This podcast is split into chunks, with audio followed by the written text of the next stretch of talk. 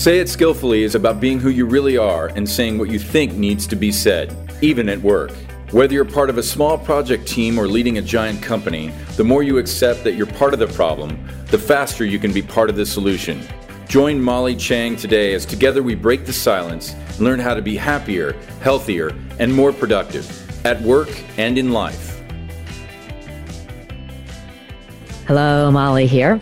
Welcome to Say It Skillfully helping you find the words to create shared reality in a way that's true to yourself. This is the 12th episode of my monthly feature, Our Voices, intended to give you an inside look into the life journeys of people you might not otherwise meet. We'll discuss ways to accelerate social change that levels the playing field and helps everyone live to their full potential. I encourage you to listen with curiosity and without judgment hearing different experiences of what it means to grow up, go to school, struggle, work, and live in our world. And maybe you'll see a bit of yourself in these journeys and embrace we're more similar than not. Today, my guest is a bright light, figuratively and literally. Growing up in Seoul, Korea, she was introduced by her mother to the simplicity and structure of origami and to sewing her own clothing paving the way for her to pursue a master's in architecture at the University of Pennsylvania. She became a professor of architectural design and material technology at Columbia and Parsons School of Design. Piqued by new materials technology, she started sewing solar panels to fabric as a means to harness solar energy with soft, malleable materials. When she found out her young son had asthma, her experimentation turned into necessity she was moved to find clean energy solutions that wouldn't harm the environment and children like her son. Her tenacity and commitment led her to unexpectedly into entrepreneurship and a first prototype for the solar inflatable light in 2009. When the Haiti earthquake happened, she turned her studio at the Columbia University into an innovation studio to help Haiti and developed the Solar Puff, an ingenious solar inflatable light. Compelled to make a positive difference in people's lives, her work has been published in the New York Times and numerous architectural publications. Her book, Ground Rules in Humanitarian Design, is about design principles for long term sustainability. So I was serious about her being a very bright light. Meet my friend, kindred spirit, and professor turned social entrepreneur, Alice Chun. Alice, welcome to our voices. Thank you, Molly. That was quite an introduction. I'm so I'm so um I'm blushing. Thank you. I appreciate you and I thank you for joining me because I know how crazy and exciting your life is and how full it is. So I'm really gifted by your spending time with us today. Well, I love what you're doing. I love the principles behind your your uh, podcast, and I was just thrilled to be part of it. Well, I'm really excited for listeners to get to know you. You know, I know uh, there's another exciting entrepreneurial endeavor that you're working on now. So I'm excited for people to hear about that. But before we get there, I appreciate you sharing with listeners what it was like growing up in Seoul, how you made your way to the US, and how it's been for you living and working here. So this is this is an interesting story and you know, I kind of felt alone when I was a teenager, but realizing now in hindsight that there were so many people so many um, children that that had the same experience as me growing up. And this is post-war in a korea that was very poverty stricken no commercialization and to Korea's credit, uh, the government at a certain point got rid of martial law and opened up their gates to importing and exporting. And then within a matter of 10 years, they were able to uh, double the per capita per head, which is phenomenal. And, um, but in the beginning of all that, um, I was born in Seoul, Korea, and my parents had no no work. Um, my mother's family was basically um, disendowed by the Japanese uh, because the Japanese, when they occupied Korea, my grandfather was the president of the Bank of Korea. And the J- Japanese came in and made him kneel down in front of his whole family at his house and commanded him to um, work for the Japanese government. And he refused, and the Japanese took the house. They took everything, his money, everything. And my mother's uh, and her sisters had to um, quit school, get jobs, find, you know, ways to make money so they could eat. Um, and, you know, she grew up in a very creative atmosphere with um, singing and painting and art and culture. And I think that's kind of what I inherited from her is her creativity and her imagination. And when I was little, because there were no jobs, my parents uh, immigrated on their own to the United States, and I was left with my grandparents. So I was one years old, and I didn't see my parents again until I was six years old. And they finally sent for me years after. And um, when I met them, I was, you know, there's pictures of me in a little red derby hat and a red blazer and a and a kilt skirt and a little suitcase. Um, and meeting my parents for the first time, and then um, living in Syracuse in this very, very white. I don't want to say it was. It was very low income neighborhood where I was the only Asian person growing up in this in, school in elementary school and everyone else was either white or African American and at, at, a certain point i was always teased and uh, for being for looking different. And at one point i was beat up pushed to the ground.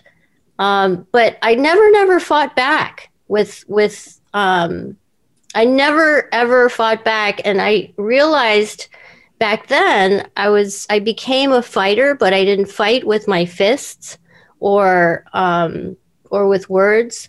I decided to fight with the light of my imagination and the light of my heart.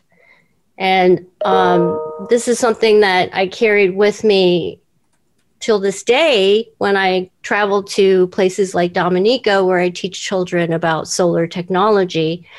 And I share this story with them that no matter how hard life gets, you can never give up, and that you must always fight with the light of your mind and the light of your imagination. Wow.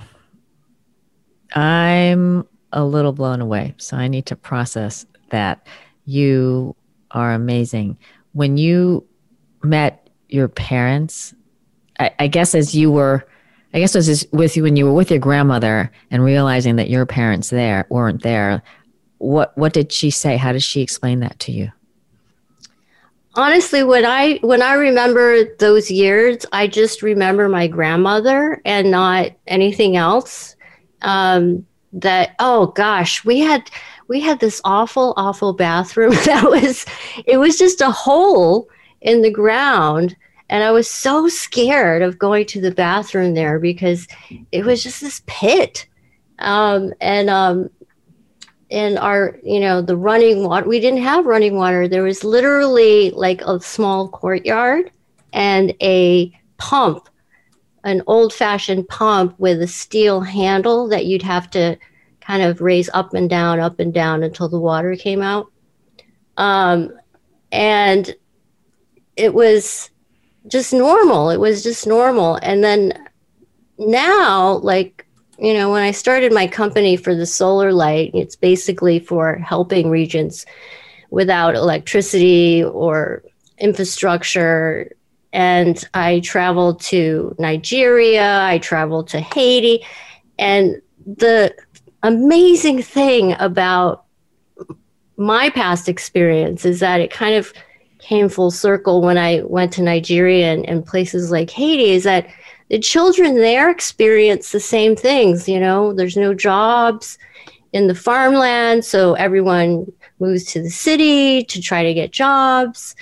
They leave their children behind with the grandparents to take care of.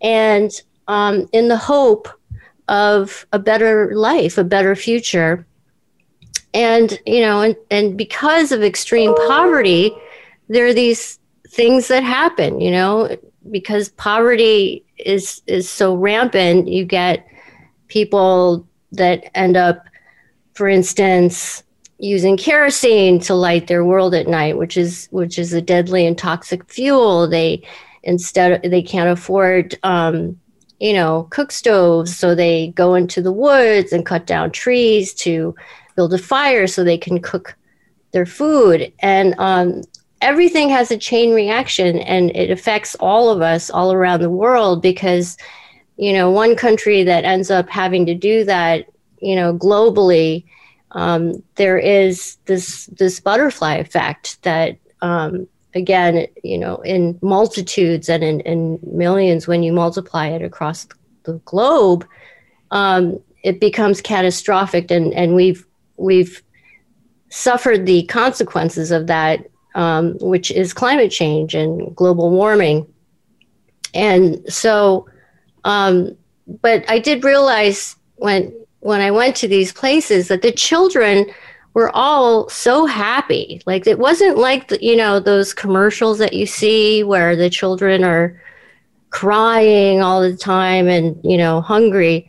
Um, it was amazing that when when I went to Nigeria, I could smell fish burning and something cooking and um, and in the air there was smoke but i i heard children laughing and running and they started following me and wanting to hold my hand and um and even though they were you know they didn't have shoes they didn't have clothes they had a big belly with a you know protrusion out of their belly button um, they were still laughing and amazingly happy. And that's that's for me the the most inspiring thing about um, where we are and how grateful and how privileged we are as as a society and as as a culture here. And um, you know it's very humbling to see that kind of inspiration and and happiness and um, just um, unconditional faith in in the everyday. So um I'm let me just ask this is so wonderful that you um, see the positive because i and we know that we know there's there's other things to focus on. And i was just listening to someone talk about the fact that you have in some ways a choice of what do you see and your heart is light and your eyes are bright and you see the, the possibility. And i find you know it take me back you know being and i get you know that kids can be mean and um you know what it's like to be made fun of and all but to be beat up pushed to the ground did did you have any anger? I mean, how did you how did you process that so that you didn't have anger and that you could become this fighter in a very positive way? Um, it, I, I have to, I mean, just honestly, I didn't have any anger. I did have, um, I mean, growing up, I did kind of have resentment that um, I grew up partially in the United States. And then when I was a teenager, my family decided to move back to Korea. Um, and again, they were, you know, Korea had developed uh, economically, politically, um, industrially by the time I was a teenager. And when I went back, I, I resented going back to Korea, which was, the, you know, for for me at that time, growing up in suburbia of upstate New York, Korea was a third world country, and all the toilets were, you know, squatty style, not regular toilets, and um, just a completely different cultural shock experience. Um, but Korea, and then when I went to Korea, I was ridiculed by the Koreans because I was too American. And so I couldn't fit in the Korean culture, you know, I was kind of like a, a square peg in a round hole in a way. And um, and I longed to, to to be back in the United States. And eventually I did um, go to Penn State and then and then University of Pennsylvania for, for my master's.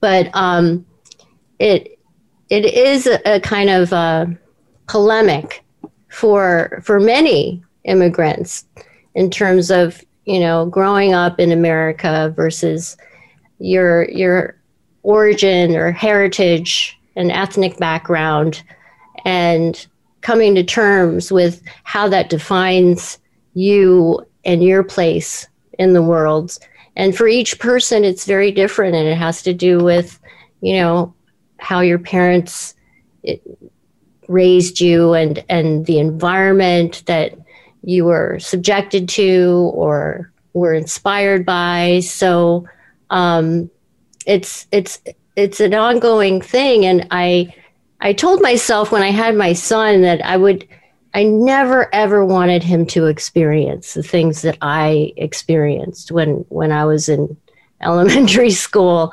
Um, because I, you know, I just didn't want him to experience that kind of racial bias or, or hate really. Um, and luckily, since since we are in New York, he he hasn't had to experience any of it. In fact, because we're in New York, it's it's basically a melting pot of of the entire world, and everyone is from a different country here, and um, and it's embraced and and we have come far in terms of that type of the polemic of you know understanding other people's cultures and beginnings and and um, ethnicity. So it's you know it, it has been a journey, uh, but still with what's been happening recently with with Asian hate and the shootings that went on recently. Um, that's something that the Asian hate, you know, it's it's been around, but it hasn't really been brought to the forefront until that happened. Um, and it's just, I think, it's just something that we've all put up with for a while, and we've been kind of protected because we're we're in New York, which is, you know, culturally more more open to different uh, backgrounds than, let's say, you know, a part of North Dakota or or parts of Missouri. Um, so that's been something that you know I think we're all thinking about as as Asians living in America, how we can tr- what can we do to change that mindset. Yeah, thanks for going here, Alice. What um, you know, I, I am just at you're having your experience and having it seen it more public. I'm wondering, at starting with you, what goes on for you? Do you feel, you know, I've talked to a lot of, I've reached out to people. People have reached out to me, like, what's going on for you? And you know, as an as one example, mm-hmm. having grown up exclusively in the states, it, I, it was like the fact that I actually didn't know about Asian American history. I, I mean, to be finding out and realizing that now as a full fledged adult is it's just kind of shocking. I mean, I'm not you know, there's no bitterness. I don't have any of those negative emotions. It's really been largely kind of shock in, in, mm-hmm. in somewhat, you know, that that could be the case. And I've been on a, quite a number of calls with um, Asian folks, and I think it's great to see people having conversation and connecting and and and just unpacking like what does it mean and what might we want to have happen and having some greater solidarity together. What comes up for you? Um, what comes up for me is that, um, and, and you know, and it's all tied also with with Black Lives Matter and what happened earlier last year with the with the protests and um, it's all interconnected and so one of my heroes is and and I, you know, people like um, Martin Luther King, um, Nelson Mandela, um, and one of the things that um, I learned about Martin Luther King had to do with how he was kind of a failure in certain respects, but then he was a genius in other respects. Like he graduated high school when he was 16.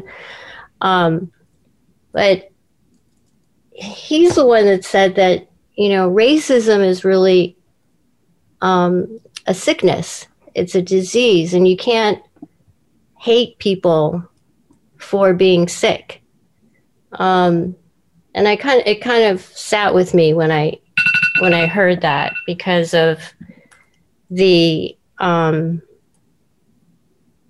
you know when you when you see the hate and the the kind of vitriol that some people the reactions that some people have and and you wonder you know why why there's so much negative energy and resentment. And and I think it's really a kind of reflection on on themselves and and you know how they find emptiness or a void within themselves. And so they project it outwards um, because they they can't deal with what's inside them. I don't know. But um, usually when people are are open-minded with kindness and love and and generosity um, and then you look at the world in general and, and we are you know privileged to be part of that top 10% uh, um, economically advantaged um, infrastructurally, politically advantaged as a first world nation. Um, that all in the end, all, you know, all of the little stuff it doesn't matter anymore. You know, it just it just doesn't matter. And what matters is your family, the support and the love that you have with the people around you, to surround yourself with like mindedness, and that no matter what, just keep fighting with your imagination, the, your mind, and your heart, and just never give up. And and that you can do anything. And so, one of the things that happened when um, I went to Dominica, when I going back to teaching, I'm teaching in a different way where I, I was teaching at Columbia University and now I'm I'm teaching kids in different regions where uh, they're marginalized. Um, so the kids that were in Dominica, so they didn't have any schools because the hurricane took off all of the roofs. They were in kind of these mismatched tents, and a lot of them had five siblings, one mother, small little one room house, and went to school for and one meal a day, which what they got in school, and um, and you know when I gave them the lights, I basically said, "Look, you know, this light when I was first making this light, a lot of people told me that I wasn't good enough and that I could never put this out into the market and that I could never be a CEO and um and I tell them, you know what I did? I fought with the light in my heart and my mind and I never gave up. And so I'm here today to give you this light and it gets the power, its power from the sun, which is the most powerful source of energy that comes to the earth every day. It's enough energy to give everyone on the planet, 7 billion people, enough energy to light a light bulb their entire lifetime. And so, um, and then, you know, the sun will always be with you no matter where you are in the world. It will always reach you. and when you charge this light by the sun, it's getting its power so that your dreams and ambitions can grow as you use it at night to do your homework. Um, and every day the sun must kiss this face so that it can charge. And they just, you know, when I tell them, when I told them, you know, this, the sun has so much, it's the most powerful source of energy that comes to the earth every day. But you know what? You know what's more powerful than that? It's the light of your imagination.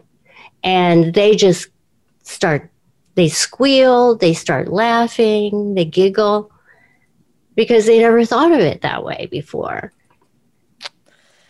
Uh, so amazing. I can just see you. I can see you with the light, with these kids wrapped.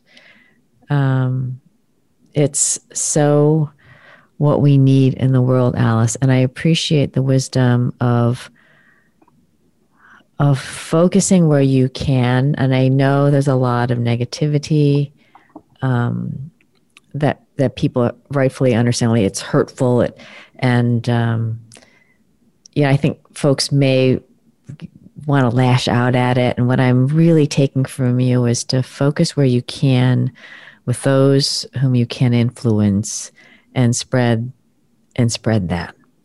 And yeah, um, and, and, have that be the example. Um, it's um, absolutely. it's amazing. You will you share a bit how i mean i you know i think a lot of folks from a career standpoint you know so you've got this you know the, you got the degrees and you got the teaching you've got all that down and you went into this social entrepreneurship business track. You know i think a lot of folks might have might have some dreams but they're not whether it's a courage thing or just a know-how thing take listeners through how you have evolved yourself. And what I have to tell you, I mean, among the many things I'm amazed uh, by you about you is you're you're just you're just so game on. You're like gonna make it happen, even if you really don't know how or what. Or I mean, like it could be completely like barely fleshed out, but somehow you just go there, you know. And I and I want I'd love for you to share with listeners how, you know, how my how perhaps they might tap into that for themselves, um, to think about you know a dream and to actually go for it. I'm glad you asked that, Molly, because this is something that I I think about a lot when I think about kids and and how they how they can achieve their dreams and how we can we can help them step up and and lead the way to a better life um, that you know because you, you want your kids to be happy when they grow up.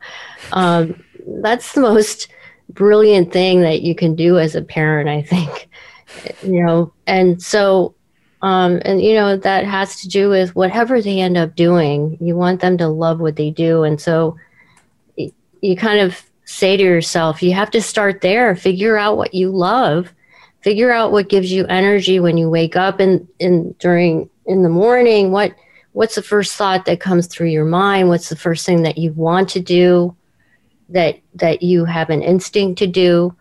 And and tapping into uh, observing the world around you to to an nth degree of the, the details of what's happening around you and and in terms of entrepreneurship and, and a business, what I find repeatedly over and over again with with investors, with with accelerators is, you know, what is the problem that you're solving? And so the other question I would ask yourselves would be, how are you making lives better? How can you help people? How can you solve a, an existing problem and it's probably a solution to a problem already but how can you problematize that solution to make it better and what are the what are the problems of that solution that need to be fixed? And um, and you know depending on someone's background and what they've learned and their expertise you can look at a, a problem and and imagine a solution that would fix maybe one or two different aspects of that. And then the longer you spend on that you could probably fix the other problems to that solution. So, um, and everyone talks about grit, which I absolutely and completely concur with, is that grit is ab- absolutely essential to um, to success.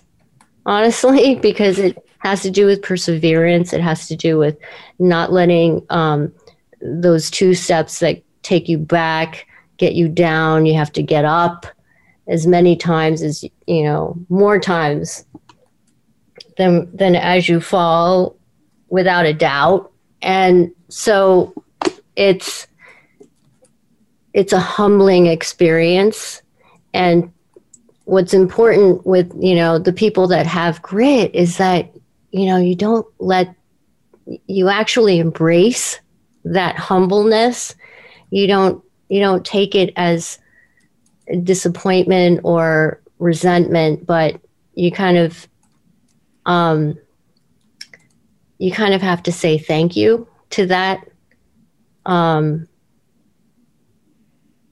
that doubt, that um, that falling.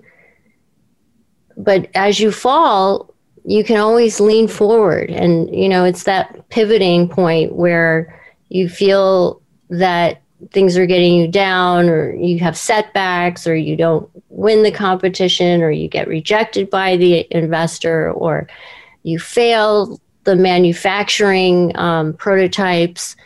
And you know that pivoting moment is when you when when you're falling when these you know these setbacks happen you just kind of stop and say look what are we learning from this? How can we learn from this failure and you know exactly what happened. And then analyze it and then think of a new way to approach it. And it can just be bit by bit one one percent by one percent. So there's this book i recently read called um, atomic habits. And it's all about how if you just try to improve one percent by the end you'll have improved you know a thousand percent.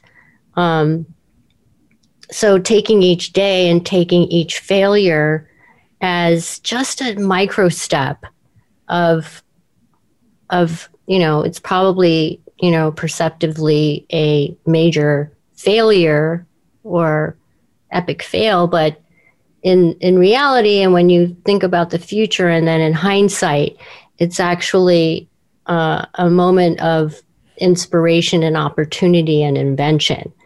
And it's really allowing yourselves the the privilege of seeing that failure as an opportunity and that it's not a mess but it's just incomplete. Instead of calling it a mess call it it's still it's progress. We're still working on this. And um, as long as we keep working on it it's going to get better and eventually um, we'll fix it. So it's it's a con- constant process of back and forth and a dialogue. And it's also um, really important for people that are thinking about entrepreneurship that relationships and people are so important. The kind of connections that you have and, and understanding people and, and and getting the right people for the job to be on your team to surround yourself with like-mindedness and getting the right people on the bus is absolutely critical. And it's not going to be easy. Um, there's plenty of talent in there but there's plenty that are not talented or not not correct for for your um, startup or business. And and and you need to go through that that challenge of, of finding um, the people that are able to hear you and not just listen. And so that's the other thing about starting. Um, and by the way, when I started Solight, I was I was breastfeeding, working three jobs.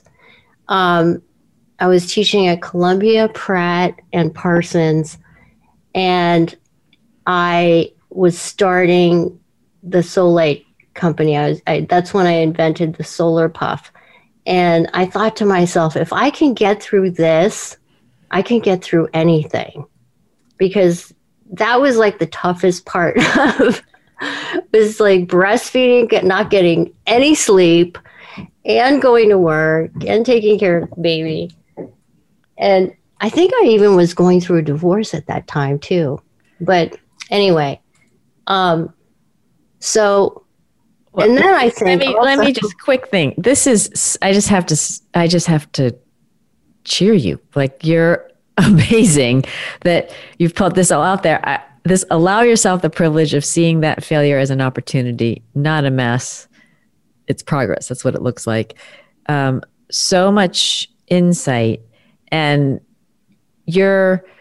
I get that you could just push yourself, and like it just seems like this wasn't an option for you. And I relate to this because this grit notion, you know, for me, it was I went through college and nothing has been hard like nothing has been hard since college and people are like what and i just said i just felt like i really pushed myself to know that i was capable of whatever i needed to do and so alice seriously did you ever have true moments of doubt? I can imagine frustration oh, yeah, depression but absolutely. did you ever think you're going to give it up?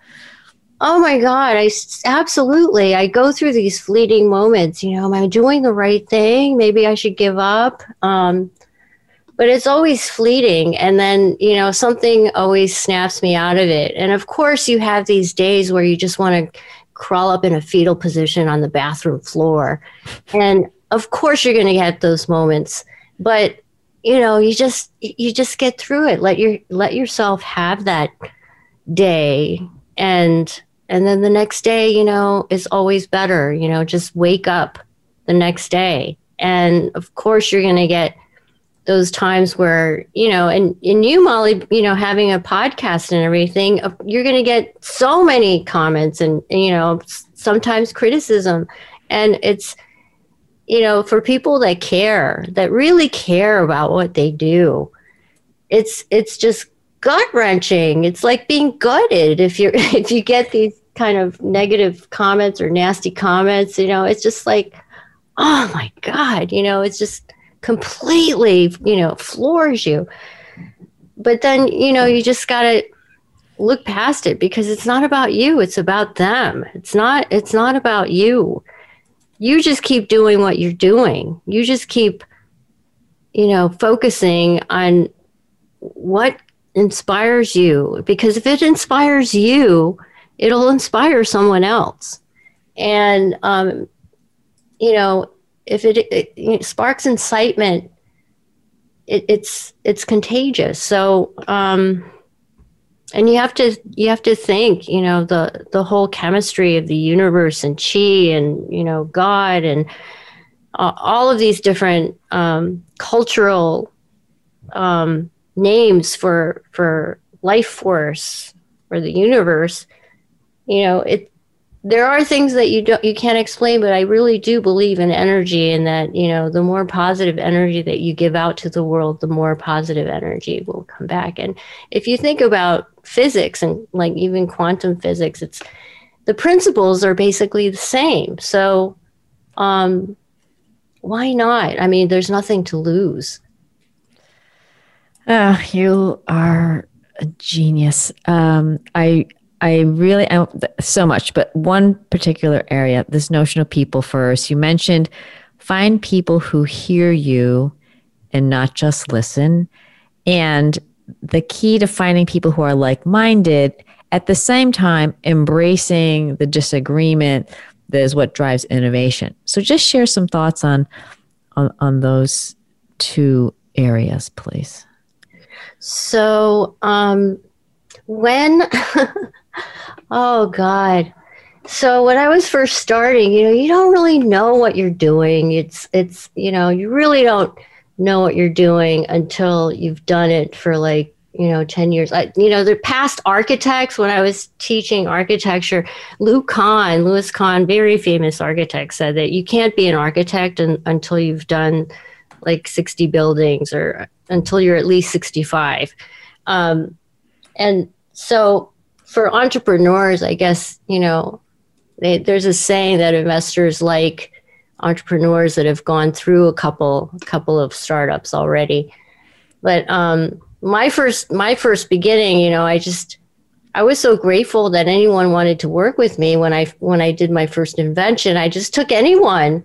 And it was you know very hard lesson because i realized that a lot of people say they're going to do something and they either don't know how to do it or they have a distorted perception of, of what they're capable of. There always comes a point where there's this this um, crack in in the surface of of the relationship where things are re- are revealed, and then the crack gets bigger and bigger, and you see more through that reveal of what they're capable of and what they're not capable of and i would just say i signed on with with someone that just wasn't the right partner for for me in the beginning and I signed on with a lawyer that just wasn't the right lawyer for me. The lawyer would say, you know, you're you're a child.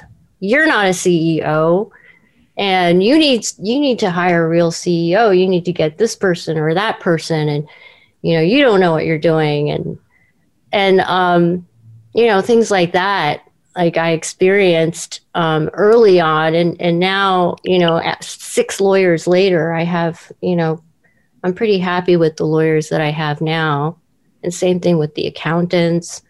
It's a matter of being able to peel your eye to and observe what's happening and why it's happening, and then you move on to the next, and you've learned from from that failure and how can you prevent that from happening the next time? So and there's no no better teacher. There's no better teacher than time.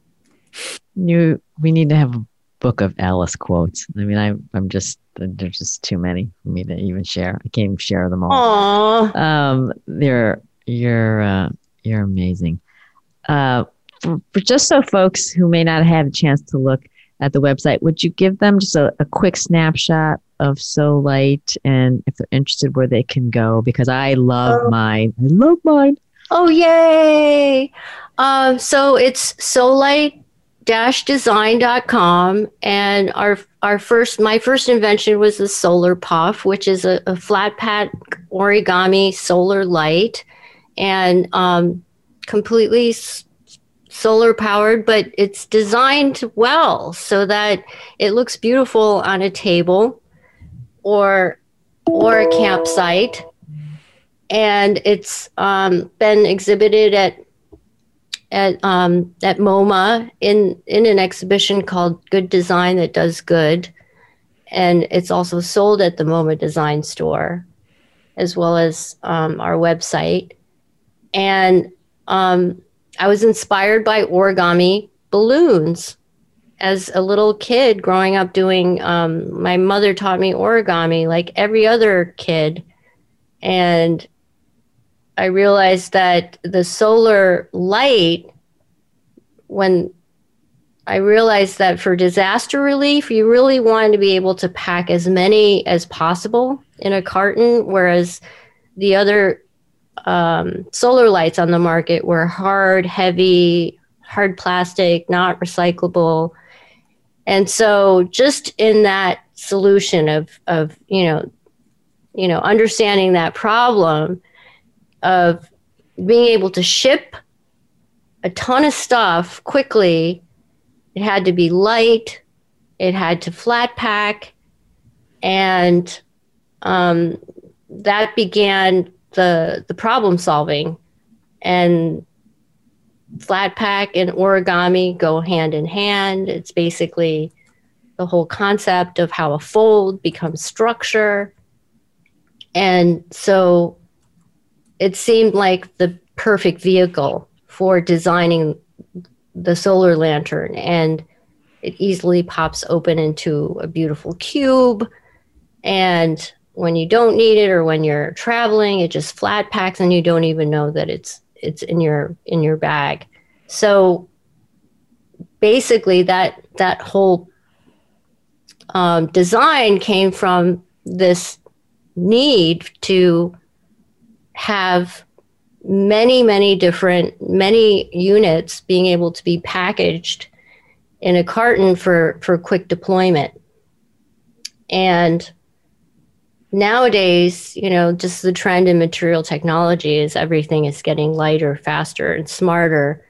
So just understanding that the whole idea of of um, integrating solar panels with thin film substrates was something that I started earlier on in my in my research when I was teaching material technology, and so um, that just was something that I had been developing. And then when the Haiti earthquake happened, and we learned about you know how kerosene was killing so many kids and and the aspect of of living on three dollars a day and they were still spending 30% of their income on kerosene was the clincher for me and that's when i decided that i was a social entrepreneur because in the grand scheme of things after visiting all of these places and really seeing how there is an interconnectedness between extreme poverty, our climate, and our health in in countries far beyond Haiti and Nigeria is this um, this issue that really capitalism is is actually good for regions like this, and that the, the best way to create change is to create jobs. And so eh, that way they can spend that money that they would be spending on kerosene, they could spend it on food or their own clothing or kids' clothing. Um, and instead of taking handouts, basically, because I saw a lot of that, that, you know, the UN or Save the Children would come in and just, just um, the whole model of just giving and then taking off is is not a sustainable model, but it's really how you can help through long term and, and, and it has you know it's all tied with with creating jobs and and economic economic stability as well as political stability. Yeah. Yeah. Cheer for that. Uh, Alice, would you like to share a little bit about your current passion, your current newest passion, I guess I should say? Yeah. I, um, I, you know, I was in lockdown and this is like over a year ago now. I can't believe it. It's been a year and I just saw like I come from a family of doctors. First of all, my uncle, my cousins, my aunt, um, they're they're all doctors, and I remember they used to come home and they had these kind of dents on their faces from surgical masks, and then watching, you know, being in New York, I'm I'm between Beth Israel and NYU Hospital and Bellevue and seeing all the masks being thrown away 100,000 masks a day and being a material specialist I knew that that is going to do huge amounts of damage to our environment especially the oceans because of there's there's polypropylene in those masks. Basically it's plastic. And some of those masks there was a study in 1917 where they found trace elements of formaldehyde in in those surgical masks, and that's why uh, all these healthcare workers were getting contact dermatitis. And so, if if you're wearing them for a long period of time, there's all these rashes. N95 they only work if if you get an airtight seal. And in order to get the airtight seal, you have to have tremendous pressure on your face to um, keep it airtight. And that was causing that's causing these hideous wounds on all the doctors' faces. And I just said, you know, this is the 21st century. We cannot let this happen. And then you do the research, you know, what the mask hasn't changed in 100 years. Basically, the basic design is still the same. Well, we have, and I'm, you know, we have new materials now. Why can't we redesign the mask and make it better, more comfortable?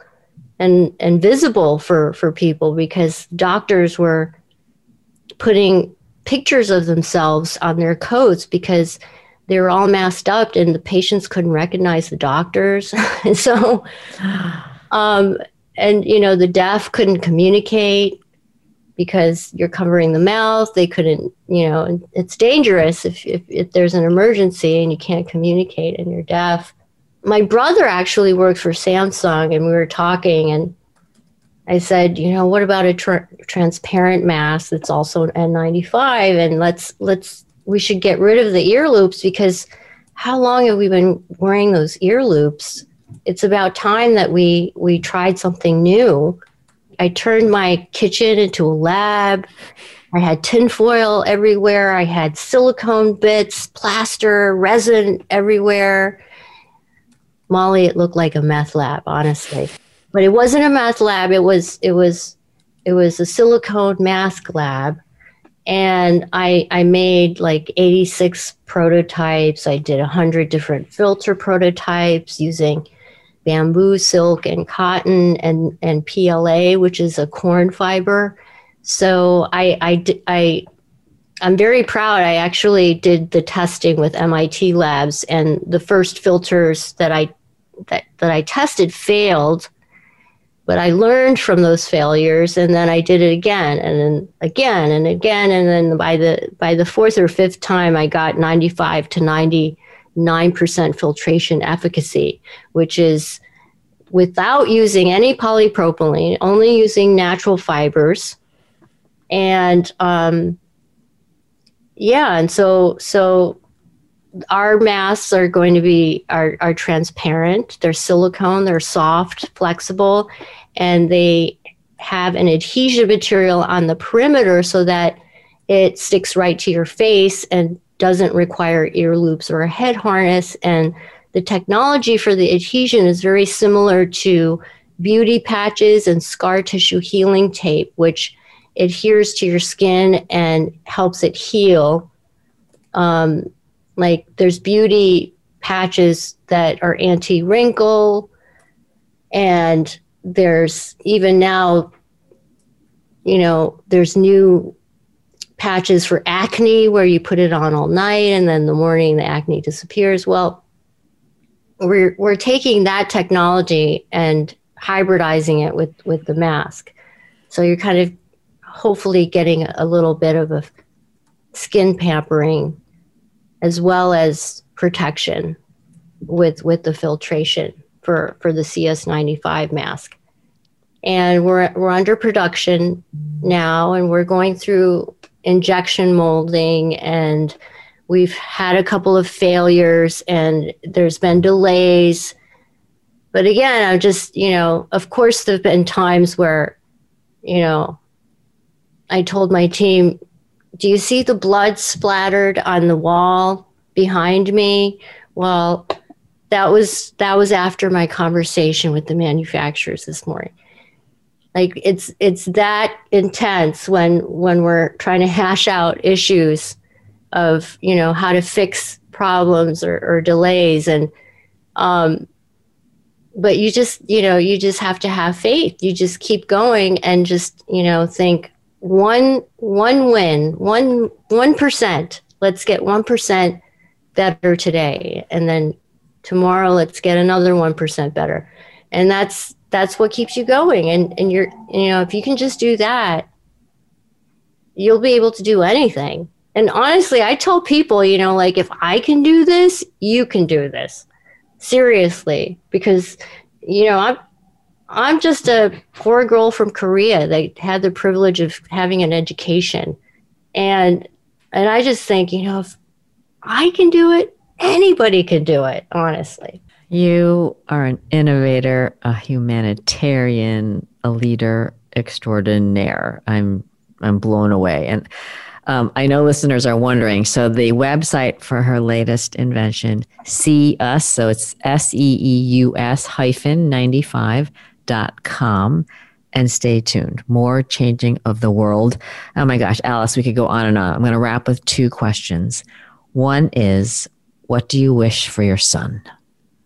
Oh, I, I just wish for him to be um, whatever he ends up doing in life that he loves that, that he feels passionate about it. That's what I really want for him. Um, and you know, if if if he's happy doing whatever he ends up doing, I'm happy. Yay. Yay. I love that. And lastly, uh, you've been so generous and open. Uh, what was it like to share your story today? Um, it was so refreshing to talk to you, Molly. You're so easy to talk to. You're an amazing um, interviewer, and I just um, I love talking to you. I could go on talking to you forever. And in fact, I feel like, you know, I'm going to call you one of my best friends now because this has been, you know, well, you know, I felt that the first time I met you. And um, now that I'm part of doing what you love to do, I, I have so so much respect and awe and wonder for you and and what you're doing. So um, thank you for for asking me to be part of it. Thank you, thank you. It's all back at you. You know, I'm an upstate New New York, uh, an upstate New Yorker too, from from Rochester, and I have to tell you, the first time we went to Asia, because we went back to Taiwan to see grandparents, and there was a hole in the ground, and we were looking at my mom. She's like, "You gotta go, you gotta go." So I, I, uh, I can relate. Alice, uh, you know how to reach me. I'm, um, I'm I'm in awe. I'm honored. I'm privileged. Oh, uh, Molly. Really been a gift. So, um, you are a part of the solution for this world for sure, my friend, and you know how to reach me. So, don't hesitate uh, when I can be useful, and uh, we'll we will definitely be in touch. You take good care. Thank you. Bye. Ciao, ciao. Love you. Bye. Love you too, Alice. Oh, amazing. Okay, my thought for the week from Alice be a fighter, not with your fists or words, but rather fight with a light of your mind, imagination, and heart. And that's a wrap. Thank you for tuning in. Please be part of the solution and kindly share this show. Amplify Alice's voice. Reflect on your top takeaways. And know I'm cheering for you to be who you are and say what needs to be said so that you and those around you have a shared reality, essential to make the best decisions, execute with speed, and achieve outstanding outcomes at work and in life. Thanks for listening to Say It Skillfully with host Molly Tschang. Join us again for more ways to say it skillfully next Tuesday, 11 a.m. Eastern Time, 8 a.m. Pacific on the Voice America Business Channel. Follow Molly on LinkedIn and Twitter. Check out sayitskillfully.com and sign up so you don't miss her latest 90 second video. And please be part of the solution.